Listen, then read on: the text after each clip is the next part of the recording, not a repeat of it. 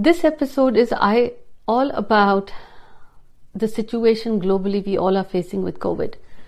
Some thoughts I had that I'm about to share. Hi everyone, this is Jaya Karamchandani. Welcome to Invincible Passion Talk Show. Sending lot of healing energies and good wishes to everyone around the world who's going through tough times. And particularly today is all about few mudras which I really believe helps. The first one is the Adi Mudra. So Adi Mudra helps with your lungs. It increases its capacity. So how do you do Adi Mudra? Take your thumb and touch close to the ring, little finger, pinky finger, and then cover it. Make a fist. And for doing the mudras, you can sit easily on a chair or crisscross or on your knee. Sit comfortably so that you can breathe with ease. Now, like this, your hand, you can keep them on your thigh when you're sitting crisscross or on your knees as you are sitting. Do it for 5 to 10 minutes, like this. And as you are sitting and doing in this mudra, just focus on your breathing. See how fast you are breathing. Calm down, relax, feel at ease. 5 to 10 minutes daily. The second mudra you can do is the Prithvi mudra. And the mudra is because each finger is related to an element, just like the thumb is related to fire. This is related to air, then the space, then the earth, then the water. Now, quickly you can do is take the ring finger and the thumb and touch like this. You can do the second mudra facing out or facing towards you for 5 to 10 minutes. Other thing you can do is incorporate food elements with high in antioxidants like blueberries, strawberries, apples, pears, peaches, mango, the bell peppers, red cabbage, tomatoes, broccoli, like that. All you can do is keep your medicines and vitamins in the north northeast zone.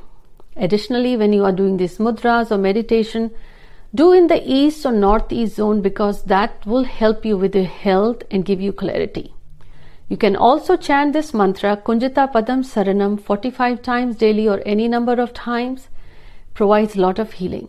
Additionally, you see the numbers on the screen. You can write on a white paper with blue pen and keep it underneath your pillow when you sleep. Or you can write a glass of water or your water bottle with blue pen and drink. That will be the charged water.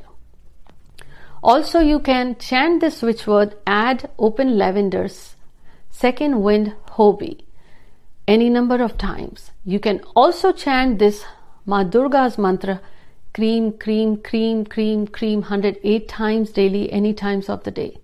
Gives lot of healing. But overall, I'll say the God you believe in, the divine you believe in, chant their name for 108 times. That becomes the mantra for healing.